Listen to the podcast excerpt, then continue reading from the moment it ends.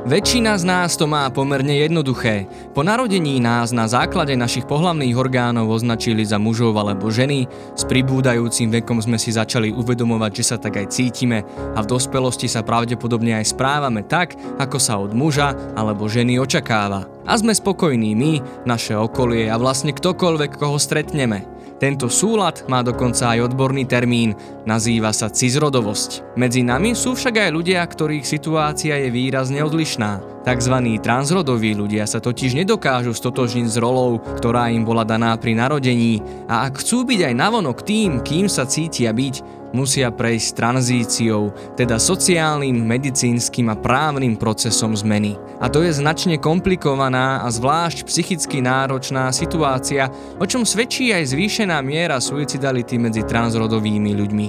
Preto o tom, čo presne znamená transrodovosť, akým problémom čelia transrodoví ľudia na Slovensku, ako môže u nich prebiehať tranzícia a ako je na tom ich duševné zdravie, sa dnes budem rozprávať so psychologičkou a vedúcou četovej poradne ipečko.sk Dominikou Reisnerovou a psychiatričkou a členkou neziskovej organizácie No More Stigma Máriou Matisovou.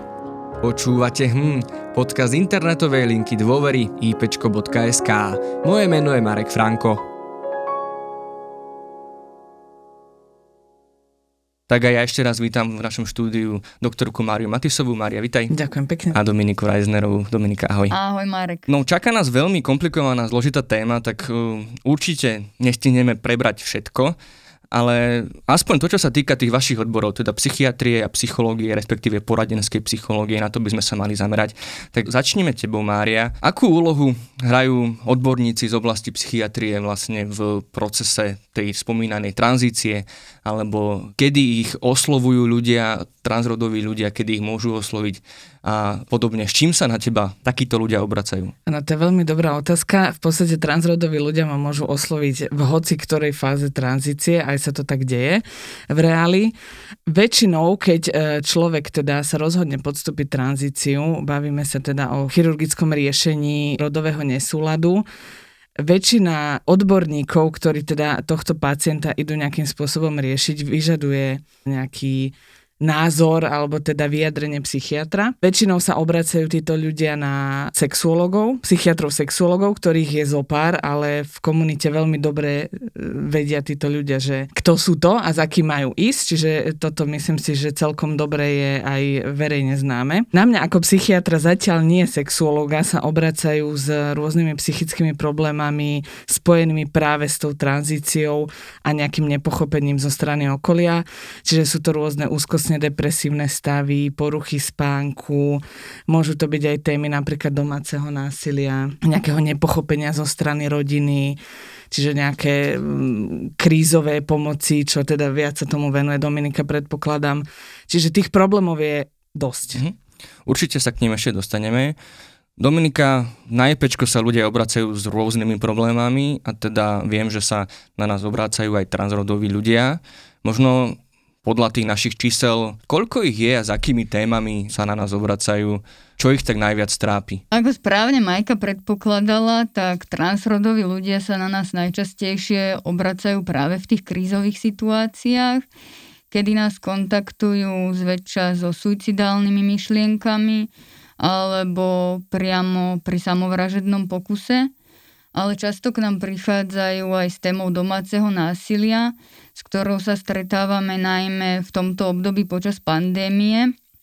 A celkovo, ak nám prichádzajú transrodoví ľudia, najmä teda transženy, s témou domáceho násilia, tak je to aj pre nás taká pomerne náročná téma, nakoľko ak si predstavíme situáciu transženy, ktorá je v procese tranzície, ale teda ešte právne legislatívne nie je ženou, tak e, je pomerne náročné, aby našla zariadenie, kde bude v bezpečí nejaký bezpečný ženský dom alebo podobne, pretože ešte nie je legislatívne ženou. Tak tieto kontakty sú pre nás pomerne náročné, ale o to viac vnímam to, že pre transrodových ľudí je, je tá anonymná, bezpečná pomoc dostupná kedykoľvek veľmi dôležitá a ju často využívajú. Napríklad v tomto roku sme mali 154 kontaktov už, kedy nás kontaktovali transrodoví ľudia. Aby som sa možno vrátila ešte k tým témam, s ktorými prichádzajú. Samozrejme sú to také tie témy, ktoré si bežne predstavíme pri transrodových ľuďoch. Sú to témy spojené s coming outom, potom neskôr s tranzíciou. Stretávame sa aj u nich s takými rôznymi reakciami okolia, s nepochopením, so šikanou v škole a podobne. A teda naozaj k nám prichádzajú s tým, že veľmi tú situáciu chcú riešiť a často sú fakt takí motivovaní k tomu, aby sa cítili lepšie, ešte viac ako cis ľudia. No, tých problémov je teda celkom dosť tak možno poďme ku koreňu toho vlastne, že kde to celé vzniká a začína. Momentálne je zaužívaný alebo prijatý odborný termín rodový nesúlad. Mária, prosím ťa, akože medzi čím je vlastne ten nesúlad? V čom je ten základ toho nesúladu? Ten problém je, má v podstate biologickú podstatu, hej. To nie je niečo, čo je dané výchovou alebo prostredím, hej, že, že proste chlapec, ktorý vyrasta s 12 sestrami, chce byť tiež sestrou, ako to niektorí teda verejne proklamujú, že to je určite chyba rodičov a spoločnosti a neviem čoho všetkého možného. Tam ten základ je naozaj biologický, hej, čiže nie je to niečo, čo vieme tomu človeku vyhovoriť. Rodový nesúlad znamená, že jednoducho narodím sa s nejakým pohlavím, to znamená, že narodím sa napríklad ako chlapec ale už v podstate už od raného detstva títo ľudia fakt už niekedy v 5-6 rokoch vedia, že sú v cudzom tele. Napríklad pre mňa ako pre odborníka, keď sa snažím nejako vcítiť do tých pacientov, niekedy to robím, je to náročné, ale, ale snažím sa pochopiť, ako vnímajú vlastne oni ten svet ich očami. Keď si predstavím napríklad my ženy, koľko riešime napríklad, že mám rovné vlasy, chcem mať vlasy s kudrlinkami, hej, mám napríklad malé prsia, hej, a to sú akože blbosti v zásade, koľko sa tým ženy vedia zaoberať, tak keď si predstavím tento problém vymilión násobne viac vyeskalovaný, že proste ten človek vie, že to telo nie je jeho, musí to byť naozaj strašné. A ja s týmito ľuďmi teda veľmi súcitím, lebo naozaj žiť s niečím takýmto ešte v tlaku spoločnosti, aký je na Slovensku, bohužiaľ, musí to byť hrozné. Preto mám potrebu týmto ľuďom pomáhať, lebo jednoducho je veľmi málo organizácií alebo proste nejakých uh, foriem pomoci, kde vedia tú adekvátnu pomoc dostať. Uh-huh. A je to len o tele vlastne, lebo oni veľakrát hovoria, tomu sa dostaneme k tým medicínskym zákrokom, že oni ich nevždy chcú, alebo nevždy potrebujú, že im vlastne stačí len takoby tá zmena tej identity, a teda, že to není o tele vyslovene, ale o nejaké ako keby, že ako sú označovaní, ako sú vnímaní, ako sú prijímaní vlastne okolím. A toto vlastne niečo, čo sa volá rodová identita.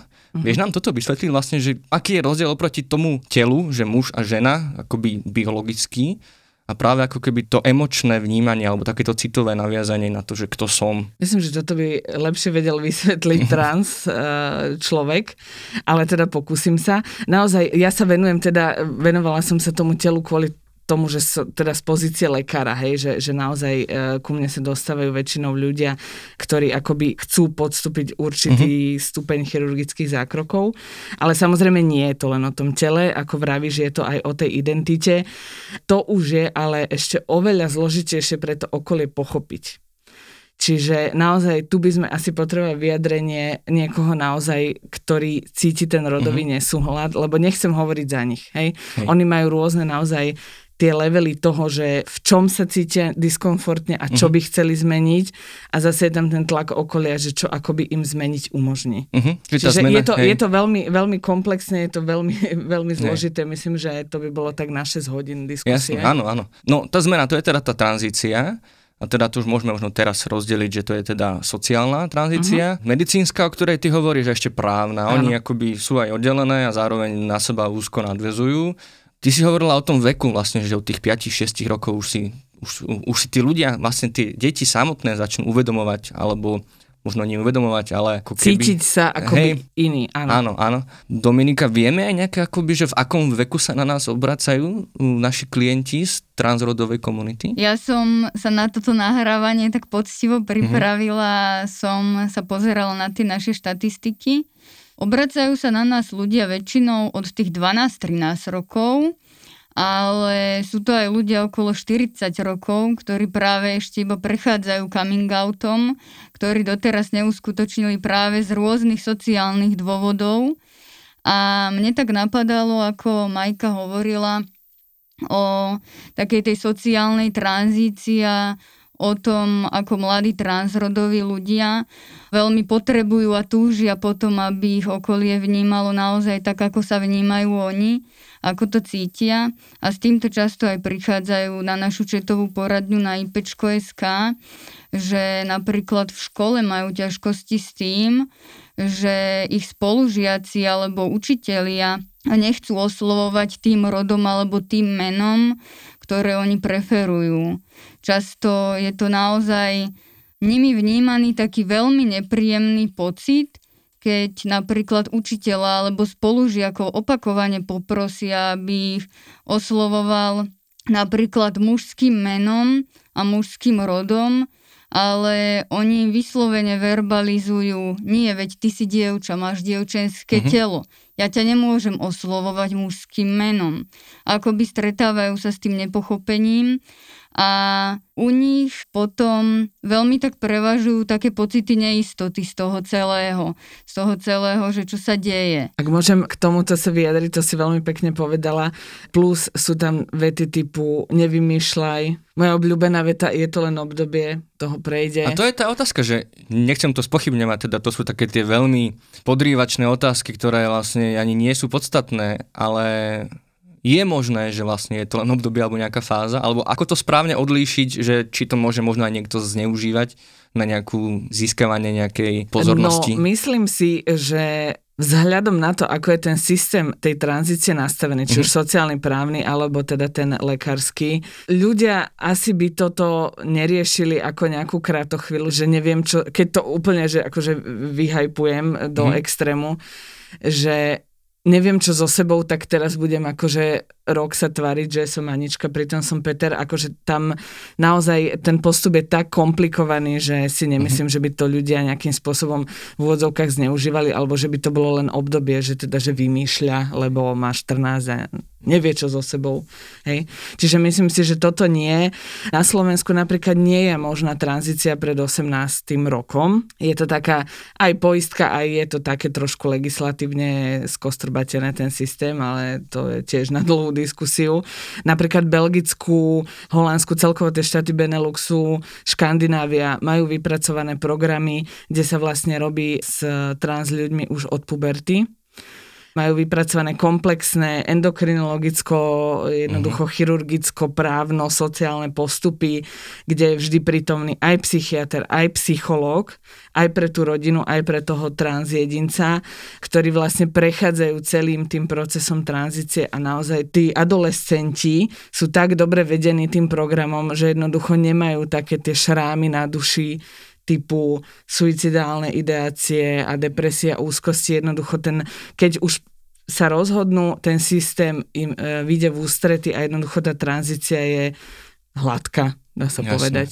To je u nás nosen, samozrejme. Ja chcem tiež iba potvrdiť z tej mojej skúsenosti z našej četovej poradne, že naozaj, keď si predstavíme mladého človeka, ktorý prežíva to turbulentné obdobie iba samo o sebe, a s tým, že ešte nemá taký dostatočný počet zvládacích stratégií alebo skúseností, ktoré by na ten bežný život potreboval a pritom prežíva rodový nesúlad. A naozaj to obdobie, ja si to ani neviem predstaviť, že aké je to veľmi náročné pre toho mladého človeka, aj pre staršieho človeka, pretože ten proces tranzície trvá roky. To je naozaj proces, ktorý často trvá aj 10 rokov, v závislosti od toho, ako je človek v rôznych tých oblastiach tranzície možno na to pripravený a ako sa vyrovnáva s tým náš systém. Ale to, čo som chcela akoby tak potvrdiť, je naozaj to, že ten proces je tak neskutočne náročný a vyžaduje toľko síl, že si neviem predstaviť, že by to nejaký človek dobrovoľne podstúpil bez toho mhm. obrovského pnutia byť stotožnený s tým svojim telom. A keď si zoberieš napríklad ešte, však nevenujeme sa len mladým ľuďom, mm-hmm. jak Dominika hovorila, že obracajú sa na vás vlastne na IPčko aj 40 Keď si zoberieš, že proste nejaký 40-ročný človek jednoducho nájde už tú odvahu, vie celý život, že je iný. Má povedzme, je to teda muž, napríklad má manželku, má deti, povie si, že jednoducho už tá túžba, že on vie, že je ženou a tá túžba ísť do tranzície jednoducho už vyvrcholí a pustí sa do toho procesu, tam sú obrovské právne konsekvencie, ktoré sú proste ničivé pre tú rodinu.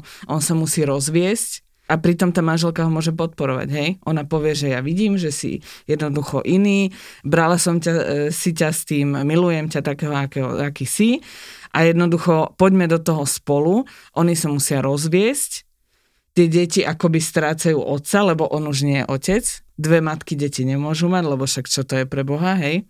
Takže tam sa vlastne celá tá rodina akoby právne rozpadne, pričom oni držia spolu, ako kohezná jednotka a toto sú proste veci, ktoré akoby ten systém ignoruje, hej, že vymýšľa a proste čo v 40 však už nech akože žije jak muž, ak už si zvykol. Ako, to sú strašné príbehy a je to pre mňa naozaj niekedy až emočne náročné jednoducho to počúvať, lebo tí ľudia trpia. Teraz a nemuseli by. Teraz si povedala úplne ten príklad, taký prototypný naozaj trans ľudí, ktorí sa aj na nás obracajú. Až v takomto vyššom veku. Áno, áno. Uh-huh, a uh-huh. naozaj vo vyššom veku sa na nás obráti s tým, že musí podstúpiť rozvod a že musí opustiť tú rodinu formálne.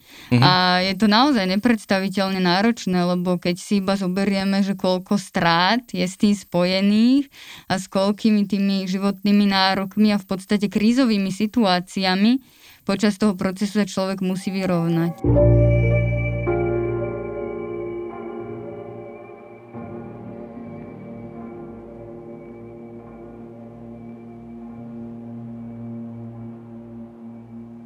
Ale ja by som sa možno trochu viacej teda pristavil pri tých mladých ľuďoch, keďže tam si Mária spomenula to, že keď sa to tak akoby včas vyrieši ešte pred to 18 alebo podchytí, neviem ako to správne nazvať, tak vlastne nemusí to mať také tie dopady na život človeka, čo možno je tá akoby všeobecná otázka, že prečo je pre nás ako ľudí už v akomkoľvek veku dôležité vlastne žiť v súlade sami so sebou, akoby, že prečo to není len niečo, čo môžeme tak, eh, však veď to nejako vydrží a vieš, akoby prečo by sme to nemali zľahčovať, možno v akejkoľvek téme, keď sa niekto necíti byť prijatý taký, aký je? Fú, toto je náročná otázka. Tiež e, najlepšie sú také tie príklady, mm. hej, si myslím, že, že také nejaké metafory, že to, to funguje. Jednoducho, tá identita je pre nás kľúčový faktor. Na sebe to poviem, hej. Ja som e, jednoducho 35-ročná žena, ktorá robí lekárku, psychiatričku, je ateistka, hej, volím tých a tých, myslím si to a to, pandémia, áno, nie, hej, teraz očkovať, áno, nie, hej.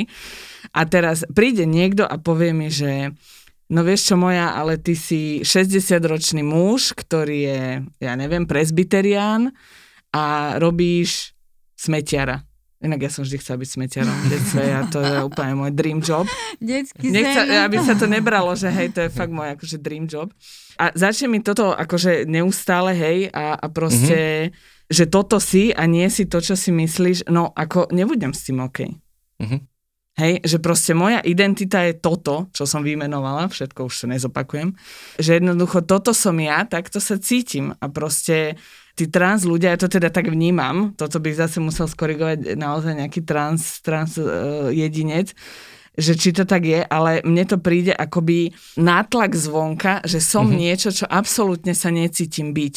A pre mňa to je akože že brutálna vec, ktorá by mi spôsobila určite úzkosti, depresie a asi by som zvažovala mm-hmm. aj, či taký život naozaj má zmysel a či ho neukončiť. Môžem tú otázku trošku rozšíriť smerom k Dominike. Vlastne, že to keď si to takto povieme, tak to vlastne vôbec není akoby nepochopiteľná situácia, lebo asi každý z nás zažil a podľa tých našich skúseností na poradní vlastne to, že deti pociťujú tlak okolia, deti, mladí ľudia, aby nie že boli niekým iným, ale aby možno robili veci, ktoré od nich sú to okolie, ktoré oni sami nechcú. A presne to vlastne ústi v to, že tu máme dve najčastejšie témy, že samotu, pod ktorou si viem predstaviť to nepochopenie, to neprijatie a potom hneď druhá téma, vlastne samovražedné myšlienky a samovraždy. Dobre si to spájam, Dominika? Je to dobrá analogia? Myslím si, že si to spájaš veľmi šikovne. Ja by som sa na to možno ešte pozrela, keď som tak teraz o tom premýšľala, z hľadiska základných potrieb. Napríklad podľa Maslova. Áno, to je taká úplne zaužívaná teória, že na začiatku tej pyramídky máme fyziologické potreby. A keď sa pozrieme na trans človeka, ktorý má nejaké fyziologické potreby, ktoré súvisia s telom, ale to jeho telo vlastne nie je na základe toho, ako ho on vníma. To telo on by chcel úplne iné, alebo čiastočne iné. Keď sa pozrieme nad to, sú tam nejaké psychologické potreby týkajúce sa bezpečia, týkajúce sa istoty. A zase trans človek potrebuje istotu v tej svojej identite. Potrebuje istotu ohľadom toho, kým je. A tá jeho istota je vlastne v konfúzii s tým, ako sa on vníma, s tým, ako sa na seba pozerá a vlastne nevidí v zrkadle ten svoj emocionálny alebo psychický odraz týkajúci sa prežívania toho svojho tela a ešte to jeho okolie mu dáva úplne inú spätnú väzbu Takže keď sa pozrieme aj na tú ďalšiu potrebu, ktorá sa týka bezpečia a istoty, tak ani tátu v podstate nie je saturovaná. Takže naozaj potom je veľmi náročné naplňať si aj tie ďalšie potreby, ktoré sú také naozaj že vyššie psychologické potreby, ktoré sa týkajú seba realizácie napríklad.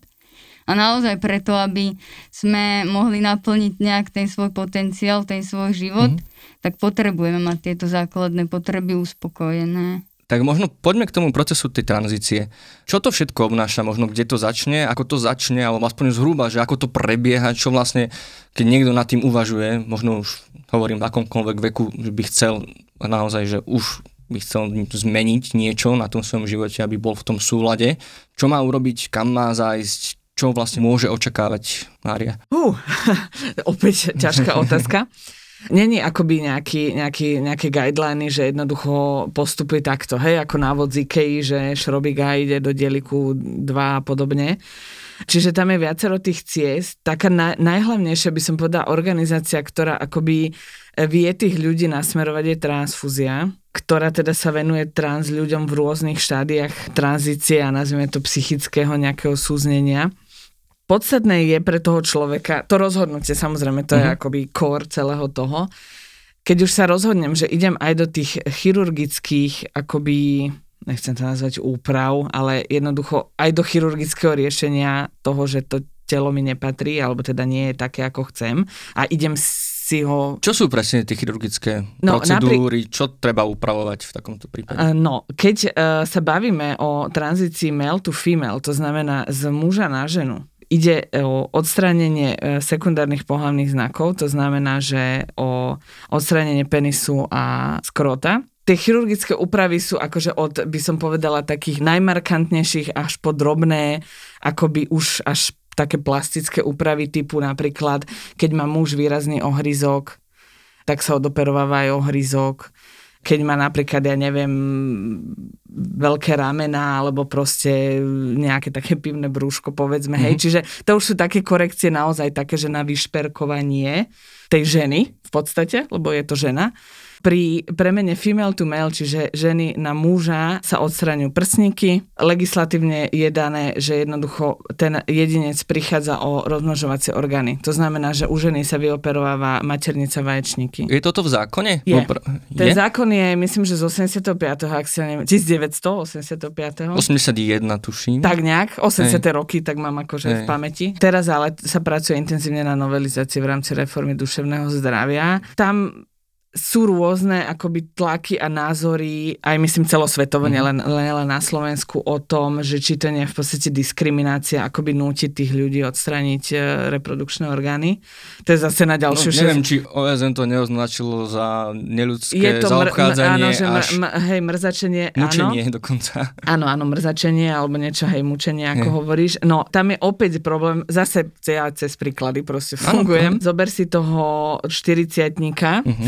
Manželková s dvoma deťmi, ktorý teda už sa rozhodne, že jednoducho on je celý život ženou a, a ide to dokončiť tak, ako on si predstavuje.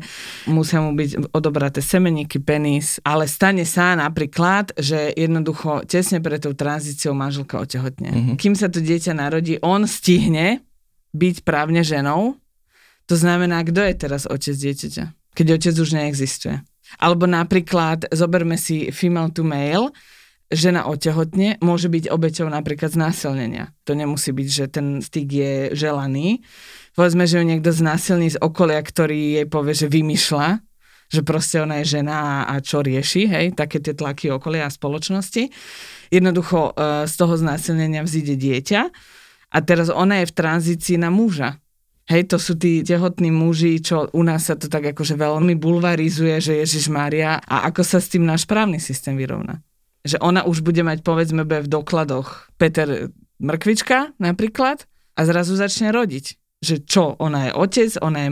Tam je toľko proste, akože miliarda komplikácií, ktoré akoby zase nahrávajú tým zástancom toho, ako ste nazval, mučenia a mrzačenia. Ale sú to vlastne právne komplikácie, že, na, že naša právna úprava vlastne sa nevie, alebo dokonca ústava, keďže tam je zakorenené, že manželstvo môže byť me, len medzi mu, mužom a ženou, vlastne sa nevie s týmto vysporiadať, že, že by sa to zrazu mohlo, vlastne by to mohlo byť aj ináč. A pričom vlastne vidíme v iných krajinách, že sa to dá, akoby není to niečo neprekonateľné. Aby sme nekydali len na Slovensko. Je to naozaj celosvetový problém, rieši sa to aj v tých klasifikáciách jednoducho chorôb a uh-huh. všelijakých tých guidelinoch medzinárodných, hej, že napríklad aj v tej Škandinávii majú nejaké postupy, aj právne, hej, uh-huh.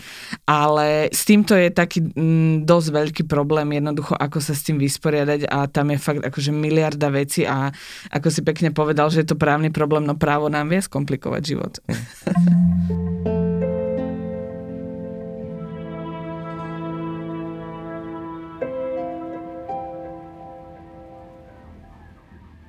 Ale aby som možno ešte teda doplnil, že tieto úvahy o tom, že, že muž môže otehotnieť, alebo žena teda môže byť otcom a naopak, vlastne sú veľmi taký, že minoritný problém, alebo len veľmi málo, až ak vôbec vlastne sa takýchto prípadov deje možno v Európe alebo na svete, že, že veľakrát e, tí ľudia nie vždy chcú mať tie deti, ako by ich, ich úmyslom nie je vytvárať takéto zvláštne komplikácie právne, oni len chcú byť prijatí takí, akí sú. Čiže to mm-hmm. sa mhm. môžeme akoby rozprávať možno o tej sociálnej tranzícii, kedy ani nepotrebujú tie medicínske úpravy, len im stačí to, aby ich ľudia vnímali takých, akých sú, tak možno keď ostaneme pri tých sociálnych vzťahoch, tam vlastne to začína nejakým takým tým coming outom, že treba sa ako keby, že otvoriť, že toto som ja. Toto ale... myslím, že Dominika práve rieši v eh, IPčku, takéto Hej. problémy akoby okolia. Naozaj aj takisto ako je to pri mladých lesbách, gejoch alebo bisexuálnych ľuďoch, tak takisto je to pri transrodových ľuďoch, že oni sami prechádzajú naozaj tým procesom coming outu a sami od malička cítia možno, že je niečo inak. A v puberte keď prichádza k hormonálnym zmenám, k zmenám prežívania psychiky, tak teda zväčša si to naozaj ujasnia že kde patria. Potom sa v, v tom svojom sociálnom okolí s tým snažia vyrovnať. Ja z tých našich skúseností teda viem alebo vnímam, že mladí ľudia sú v tomto takí veľmi obozretní a snažia sa tak explorovať, že ako toto ich okolie vníma, že ako vlastne na tom v okolí sú, že či sa cítia bezpečne na to, aby sa vyautovali, na to, aby o tom povedali svojim blízkym, svojim kamarátom a často sme my práve tí prví, ktorým o tom povedia a hľadáme spolu takú tú najbezpečnejšiu osobu, pri ktorej by sa mohol ten mladý trans človek vyautovať. Aby som možno neznela tak pesimisticky, lebo naozaj nie je to, nemáme iba pesimistické alebo také tie negatívne skúsenosti. Píšu nám aj mladí ľudia, ktorí sa ako pred prvými vyautovali pred rodičmi, pred rodinou a síce to trvalo nejaký čas, ale našli u tej rodiny pochopenie a napríklad im aj rodina umožnila podstúpiť tranzíciu pred 18. rokom života v zahraničí. samozrejme, že s tým sú spojené ďalšie dôsledky, ako je treba väčšia finančná náročnosť. Keďže sa to týka zahraničia, tam sú šťastie potom spätne preplácané tie náklady, ak je to nejako umožnené. Ale naozaj je s tým spojené možno tak, ako som na začiatku povedala, že ten mladý človek napriek tomu, že má podporu u rodiny, aj u tej rodiny sú rôzne také možno situácie, kedy je to naozaj náročnejšie, kedy je to náročnejšie z toho, že celá tá rodina prechádza ťažkým obdobím, je to náročné finančne, je to náročné celkovo, čo sa týka vzťahov tej rodiny k tomu dieťaťu. A vyžaduje si to naozaj veľmi silné zvládacie stratégie. Mm-hmm. Možno len taká akoby bočná otázka. Sú možno tými medicínskymi zákrokmi alebo s hormonálnou terapiou, ku ktorej sa hneď dostanem. Môže toto niečo implicitne, že táto samotná procedúra spôsobovať nejaké duševné ťažkosti, alebo je to naopak skôr o tých vzťahoch? Určite áno, každá liečba má svoje pre a proti. V rôznych štádiách, či už tej chirurgickej, ale hlavne tej endokrinologickej liečby, to znamená tej hormonálnej, lebo tam je naozaj potrebné nielen chirurgicky upraviť to telo na želané, ale jednoducho sú potrebné celoživotné kontroly u endokrinologa a celoživotné užívanie mm. hormónov. Čiže Samozrejme, trans, hormo- trans ženy... Áno, berú uh, testosterón a trans hej, muži berú, teda, berú teda naopak. Naopak, presne. Áno. Trans ženy berú... Dokonale sa to doplietla, hej, hej, hej. No a v podstate ten estrogen, alebo teda testosterón uh-huh. sa berie celoživotne. Sú to hormóny. Uh-huh. To znamená, že není to šumivý vitamín C, Samozrejme majú nežiaduce účinky, majú kopec nežiaducich účinkov, hej, čiže pri tom testosteróne môžu byť nejaké agresívne prejavy, hej, nejaké také akoby rozlady nálad, ale do, do, do takej dysfórie, hej, do také akoby mrzutej nálady, nazvime to, a takisto pri tých estrogénoch e, tam sú tiež výkyvy nálad. E, jednoducho ten človek sa akoby musí naučiť žiť, že celý ten vlastne hormonálny systém jeho sa predstavuje na to jeho mm-hmm. želané pohlavie. A jednoducho je to ťažké, hej? Je to proste zase príklad, žena, ktorá povedzme, že v 40 prejde tou tranzíciou, celý život menštruovala, zrazu akoby tá menštruácia nie je, ale má zase také agresívne akoby sklony, ktoré ona v živote nemala, hej? Mm-hmm. Musí sa s tým vysporiadať, je, je to niečo iné, nové, čudné, hej? A takisto ten chlap, ktorý, teda ten nezačne menštrovať pod vplyvom toho estrogénu, ale takisto má také výkyvy nálad akoby pri ženskom cykle, ktorý on ale teda dovtedy nepoznal, hej. Čiže je tam veľa, veľa, veľa vecí, s ktorými sa musí vyrovnať. A mne to príde ako fascinujúce, že, že naozaj tí ľudia proste, no majú môj veľký obdiv. Mm-hmm. Tak to ako úplne zhrnem, že je to celoživotný boj či už s medicínou, či už s, so, so spoločnosťou, s okolím. A naozaj vrátim sa zase k tomu, či si to len nevymýšľajú. Ako keď mm-hmm. toto sú schopné podstúpiť odo mňa, že veľký rešpekt. Ja len urobím také jazykové okienko, teda, že trans ženy sú tí ľudia, ktorí chcú byť, alebo sú ženami, cítia sa byť ženami, a naopak trans muži sa cítia byť mužmi bez ohľadu na to, ako boli označení pri narodení alebo, alebo skôr. A ešte si dovolím to zhrnúť vlastne, že tá sociálna tranzícia, teda vyautovať sa, teda prejaviť sa vlastne voči rodine, blízkym, možno začať nejakým spôsobom sa inak obliekať alebo podstúpiť také jednoduchšie úpravy, potom vlastne môžu začať brať tú hormonálnu terapiu, uh-huh. čo má tiež nejaké účinky na ten uh, zovňajšok uh-huh. a vlastne až ten najposlednejší najposlednejšie štádium je vlastne tá chirurgia, ktorú nemusia podstúpiť. Veľa z transrodových ľudí nemá záujem o tieto uh-huh. zákroky, ale tam zase naražame na tie právne problémy, že aby sa im kompletne zmenili doklady v súčasnej praxi sa vyžaduje akoby tá kompletná alebo až takáto ako keby naozaj dôsledná vrátanie tej kastrácie, tranzícia, až potom to úrady tak ako keby... Neriešia. Neriešia, hej, lebo inak je to veľmi náročné vybojovať všetky tie veci bez takéhoto definitívneho uh-huh. razítka.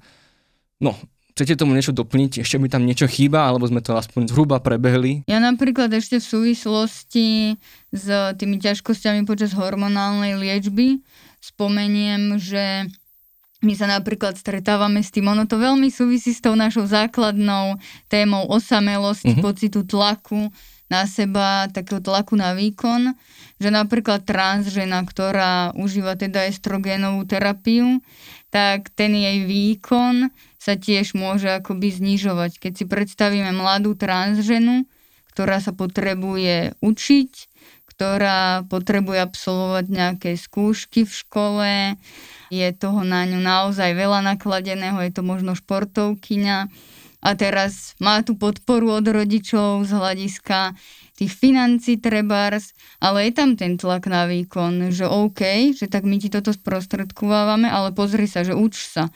A že prečo sa neučíš, že prečo teda nie si taká, ako si bola, že prečo sa nesnažíš, prečo si lenivá. Ale to dievča vtedy, tá mladá žena, to nevie inak.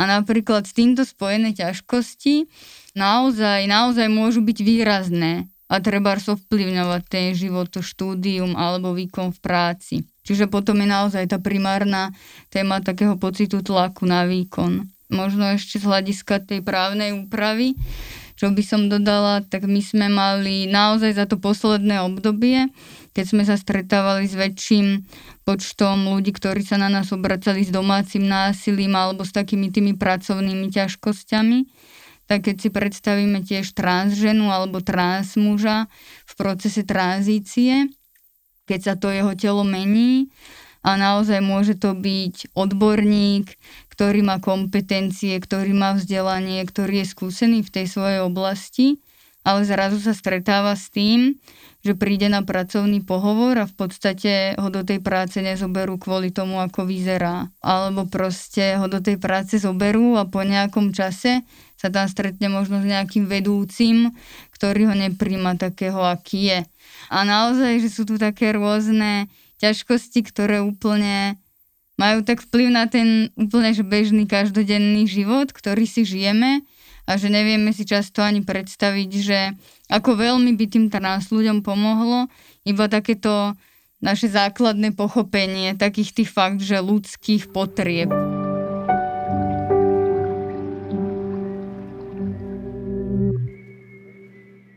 No, tak uh, poďme možno k tomu prakticky, už sme ako keby porozprávali, čo všetko funguje, nefunguje, ale možno, že ako týmto ľuďom pomôcť, ako si oni môžu pomôcť napríklad tým, že vyhľadajú odborníkov ako vás, odborníčky ako vás.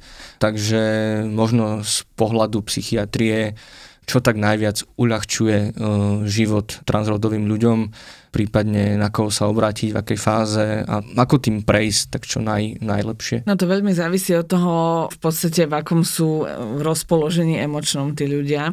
Ja by som inak nadviazala ešte na Dominiku, ale vrátim sa, neboj.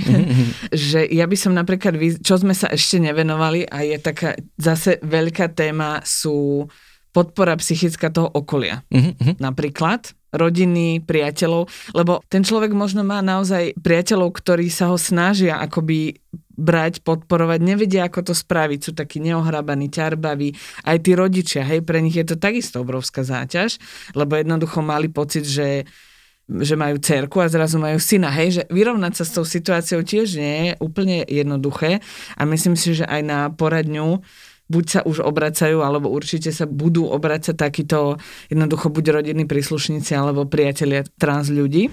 Bo to je takisto obrovská kapitola a môžu tam byť tiež psychické problémy u rodičov, Určite. hej, zmieriť sa s tým a tak ďalej. To je jedna veľká téma, ktorej teda nestíhame sa asi venovať dneska. A druhá téma je rozdiel medzi identitou a orientáciou. Mm-hmm. To znamená, že napríklad keď je to je už absolútne nepochopiteľné pre mnoho ľudí z okolia, že jednoducho napríklad keď je male to female, že zmení sa na ženu, ale zmení sa na lesbickú ženu. Čiže tak ako muž mala rada Lebo my predpokladáme... ženy, tak aj ak, ako trans žena má stále rada ženy. Áno. To asi nie je také komplikované. No, ako, hej, ľahko sa o tom hovorí, ale preto okolie je to také, že dobre, tak už keď sa chceš zmeniť z chlapa na ženu, tak akože miluj mužov. Nie? To je tiež akože obrovská kapitola sama o sebe, že jednoducho už aj keď zvládne akoby to okolie tú identitu, uh-huh. tak toto akože absolútne nebere, že čo to je. Zase ďalšie uh-huh. vymýšľanie hej, zo strany toho transjedinca, že jak to, že akože si, že, že už si po tranzícii a teraz si zase homosexuál, akože čo vymýšľaš?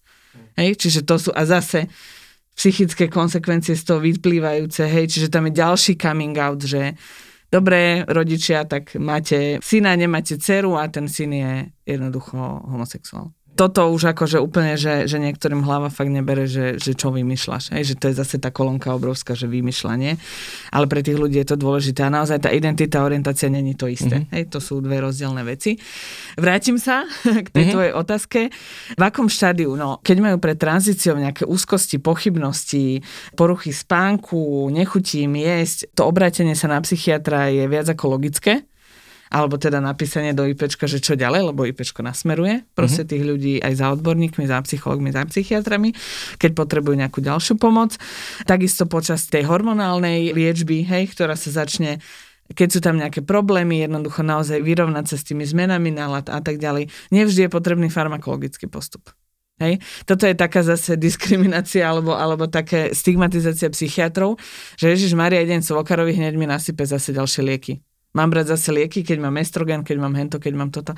Nie je to tak. My naozaj tým ľuďom pomáhame nielen práškami, ale jednoducho, ako vieme ich previesť tým ústne, že nie práškami. Takisto po tých chirurgických operáciách, keď sú nejaké problémy, zase poruchy spánku, akože problém akoby po tej chirurgickej operácii, že nemám pocit, že to dobre dopadlo, môže mať nejaké úzkosti, že fú, tak teraz naozaj ten real life, jak Dominika hovorila, že idem do práce a, a už som niekto iný, už som tá, ten, ktorý chcem byť, ako to zoberie to okolie. Hej, tam musia byť obrovské úzkosti, jednoducho akoby strach, presne tá samota. To je také pekné zhrnutie, že jednoducho tí ľudia sa cítia akoby sami v tom mori problémov, ktoré s tým akoby súvisia. Čiže vždy je čo riešiť. Mm-hmm, tak by som to zhrnula. A my sme možno ešte jednu vec preskočili. Môžeme to len fakt, že veľmi rýchlo doplňme, ale v tom procese tranzície vlastne oni musia chodiť na takú že diagnostiku. Mm, možno nie, že rok, dva a to vlastne chodia k psychiatrovi, psychiatričke? Diagnostika sa vyžaduje vlastne pred mm-hmm. tou tranzíciou, tou lekárskou.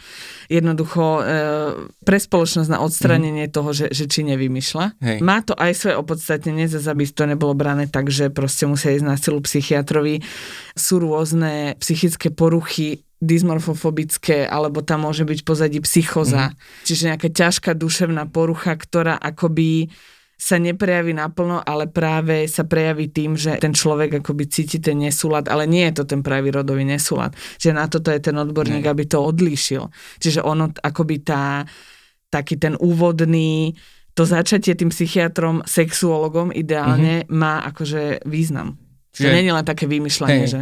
Čiže aj toto je vlastne taká, že povinná súčasť toho, tuším každomesačné akoby také kontroly, a tam, Väčšinou, hej, a tam teda akoby asi najviac e, vypláva na povrch, že aký je ten odborník, že či teda toho človeka podporuje, alebo naopak skôr akoby pochybňuje. Tam zase treba povedať, že väčšinou, keď sa tí ľudia obrátia na transfúziu, tak um, vie sa všeobecne o odborníkoch, ktorí, lebo je blbosť akoby ísť, e, to je jak keby uh, sa vyrovnávam s tým, že som homosexuál a idem k odborníkovi, ktorý je no, presvedčený o tom, že je to duševná porucha, hej, že asi to nebude úplne to práve orechové pre mňa.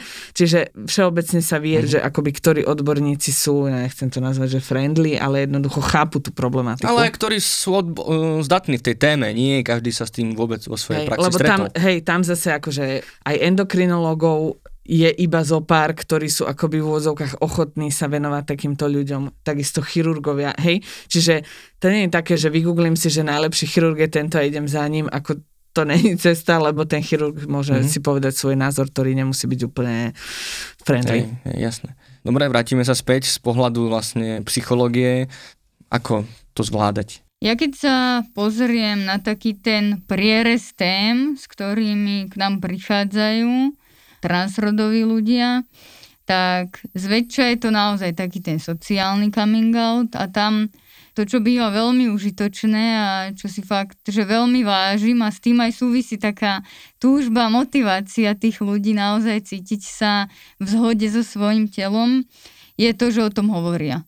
Že sa proste obratia na nás, že naozaj oni majú obrovskú túžbu proste povedať o tom, zväčša naozaj nájdu nejakú blízku osobu, ktorej o tom povedať môžu, alebo sa začlenia do komunity transrodových ľudí, čo býva naozaj veľmi užitočné, pretože tam nájdu takú tú v úvodzovkách rovesnícku podporu ľudí, ktorí si niečím podobným prešli alebo prechádzajú.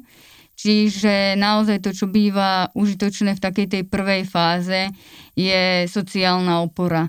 Je proste mať blízke, bezpečné vzťahy, v ktorých títo ľudia môžu byť naozaj že sami sebou.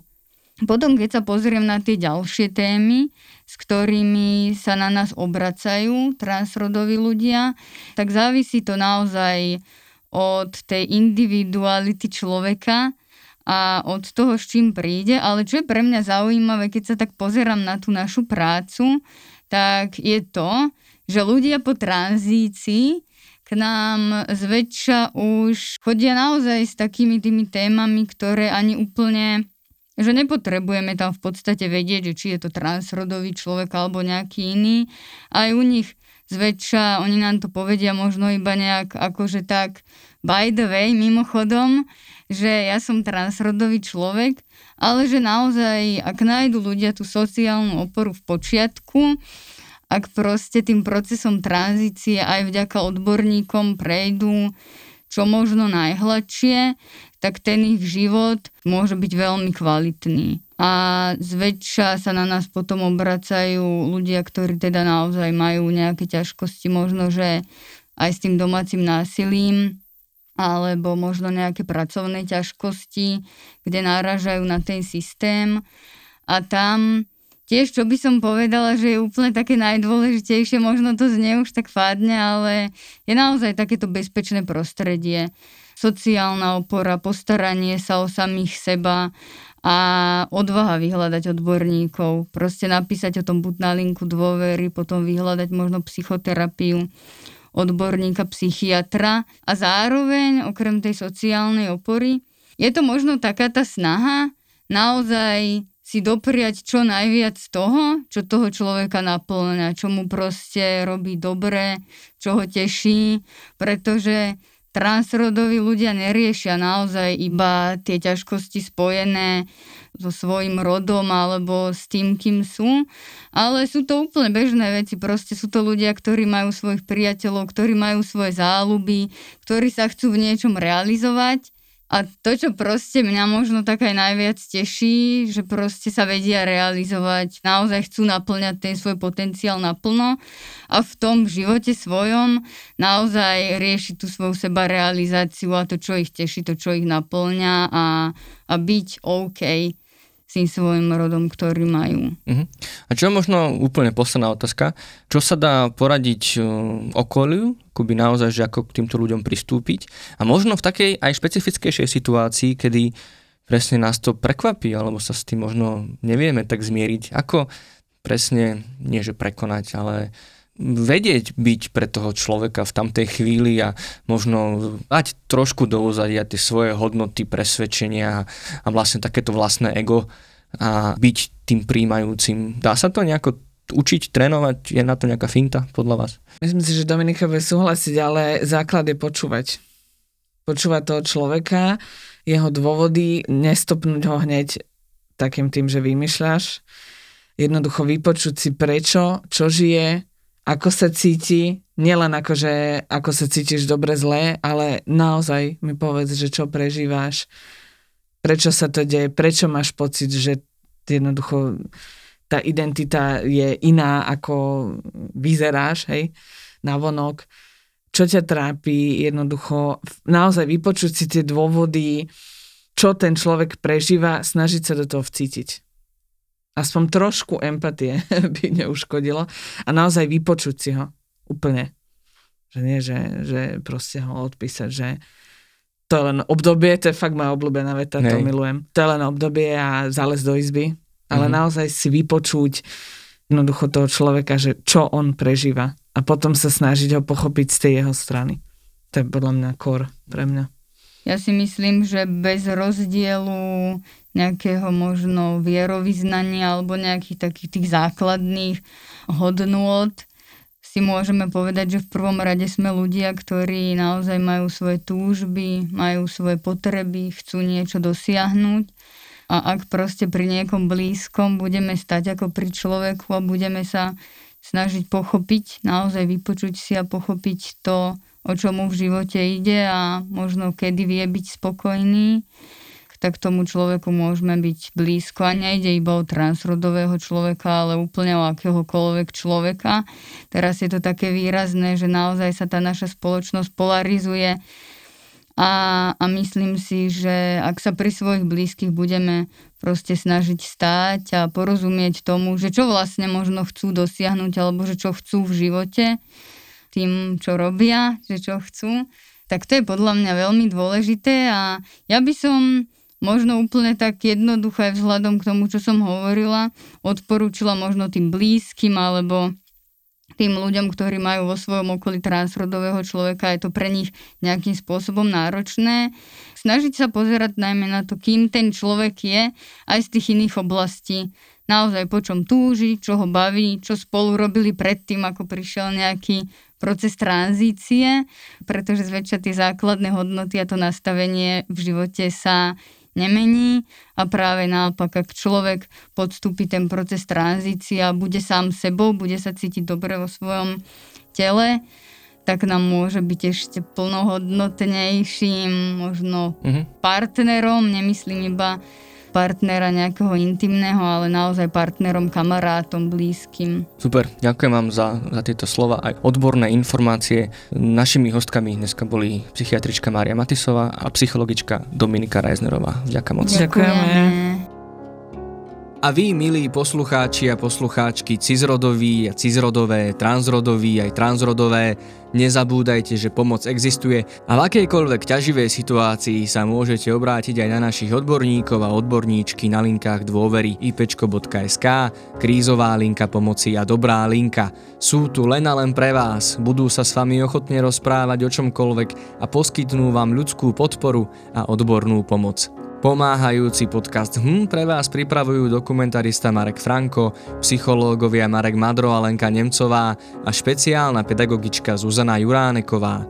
Nájsť a počúvať ho môžete pomocou podcastových aplikácií či na webe alebo YouTube kanály IPčka. Ak by ste nás chceli podporiť, môžete tak urobiť finančne prostredníctvom portálu Patreon a Darujme a prenájmom nášho štúdia, alebo aj šírením informácie o našich linkách pomoci a o tomto podcaste na sociálnych sieťach.